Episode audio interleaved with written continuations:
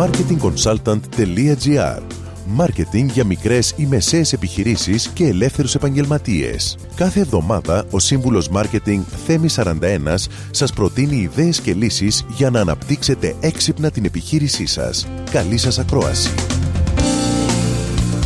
Γεια σας.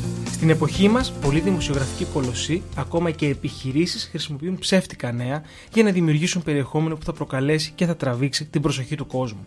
Όλοι γνωρίζουμε ότι μια καλή ιστορία πουλάει καλύτερα στο αυτή του ακροατή από ένα απλό γεγονός. Εκμεταλλευόμενοι αυτό, πολλοί δοκιμάζουν τα όρια της πραγματικότητας για να δημιουργήσουν μοναδικό περιεχόμενο που θα εντυπωσιάσει το κοινό.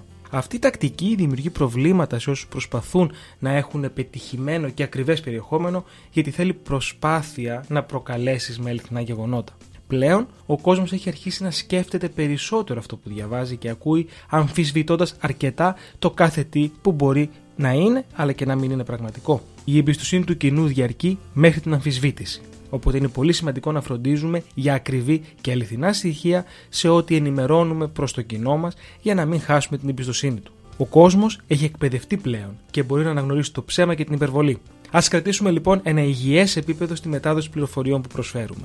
Με αυτό σας δίνω ραντεβού την επόμενη εβδομάδα με νέες ιδέες και προτάσεις marketing. Καλή εβδομάδα.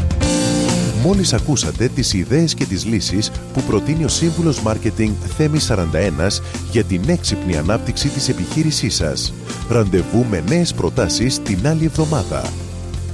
marketingconsultant.gr Μάρκετινγκ για μικρές ή μεσαίες επιχειρήσεις και ελεύθερους επαγγελματίες.